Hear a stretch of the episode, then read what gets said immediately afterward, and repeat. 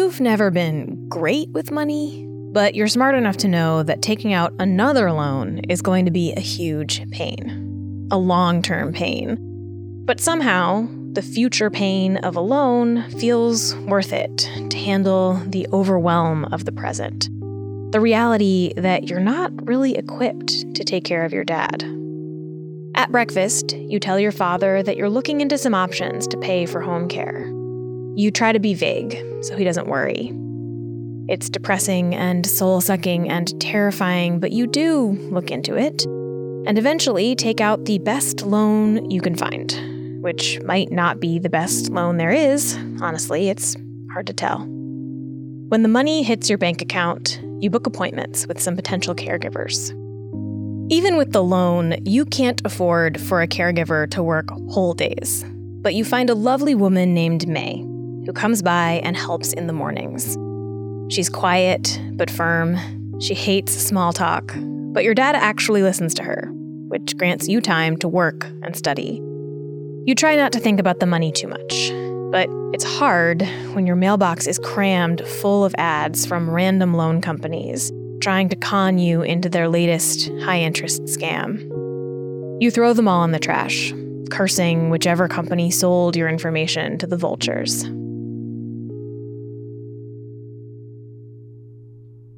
A few months later, May slides a letter at you across the kitchen counter.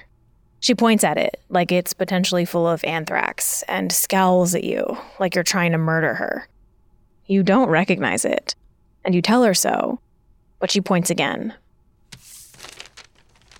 When you open it, your stomach drops. Your father's name is at the top, above an account number, and there's an overdue balance, bold and red $2,845.43.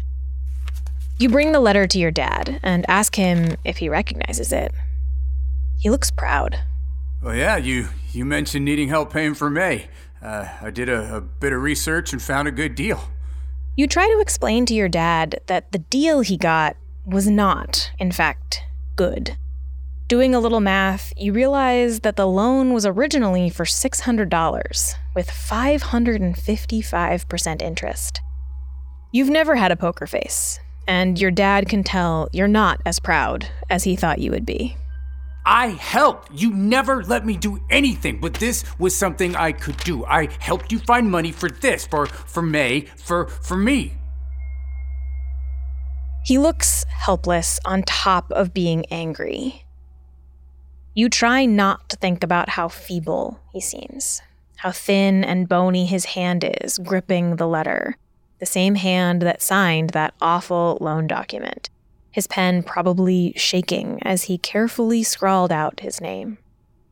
You drop it, thanking him for his help. Once he's gone back to watch TV with May, you write the check for $2,845.43. $3,000 isn't a complete deal breaker. You can take it out of your meager savings. But now it's yet another item in your endless running ledger of costs. That night, you pull up your own spreadsheets. You calculate that at this rate, you'll be in debt for at least another decade. No matter how you calculate things, it's clear that you'll be paying off your father's care for years after he dies.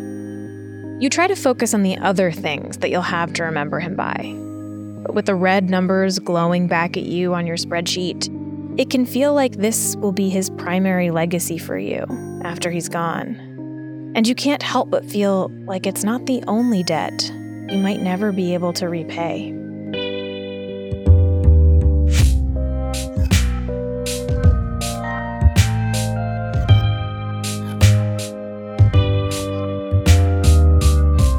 Vanguard Estates is a production of Flash Forward The story was written by me, Rose Eveleth, edited by Ace Tilton Ratcliffe and Georgia Wyatt, and produced by Ozzy Llinas Goodman. The sound design is by Misha Stanton, and the music is by Elon Blanc. Marcus Jones was played by Keith Houston. Imani Jones was played by Shara Kirby. Robot number one was played by Ashley Kellum. You can find out more about all of those amazing editors, producers, sound designers, musicians, and voice actors at flashforwardpod.com. An earlier version of Welcome to Vanguard Estates was performed live for Pop Up Magazine. You can also play through a web version of this story at flashforwardpod.com slash vanguard, which features really cool illustrations by Maddie Lubchansky. And of course, there are 13 other endings for you to hear, so if you want to know what else could happen, head back to episode 1 and start again.